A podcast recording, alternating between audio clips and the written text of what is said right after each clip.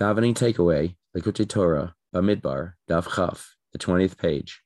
On this daf, we find the maamar that's discussing the Mishkan and how the Mishkan is revealing godliness into the world.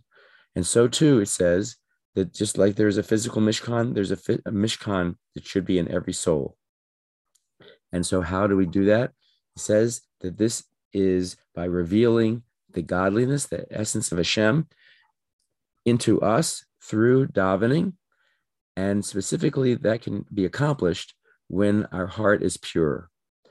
And the way the heart can be pure is if the, we spend time with the Avodah such that our heart is purely connected to Hashem and that there are no side issues or, or feelings or, or impulses going in other directions. And so we see that we can, through our davening, become a vehicle by which Hashem in his highest levels can be revealed into this world.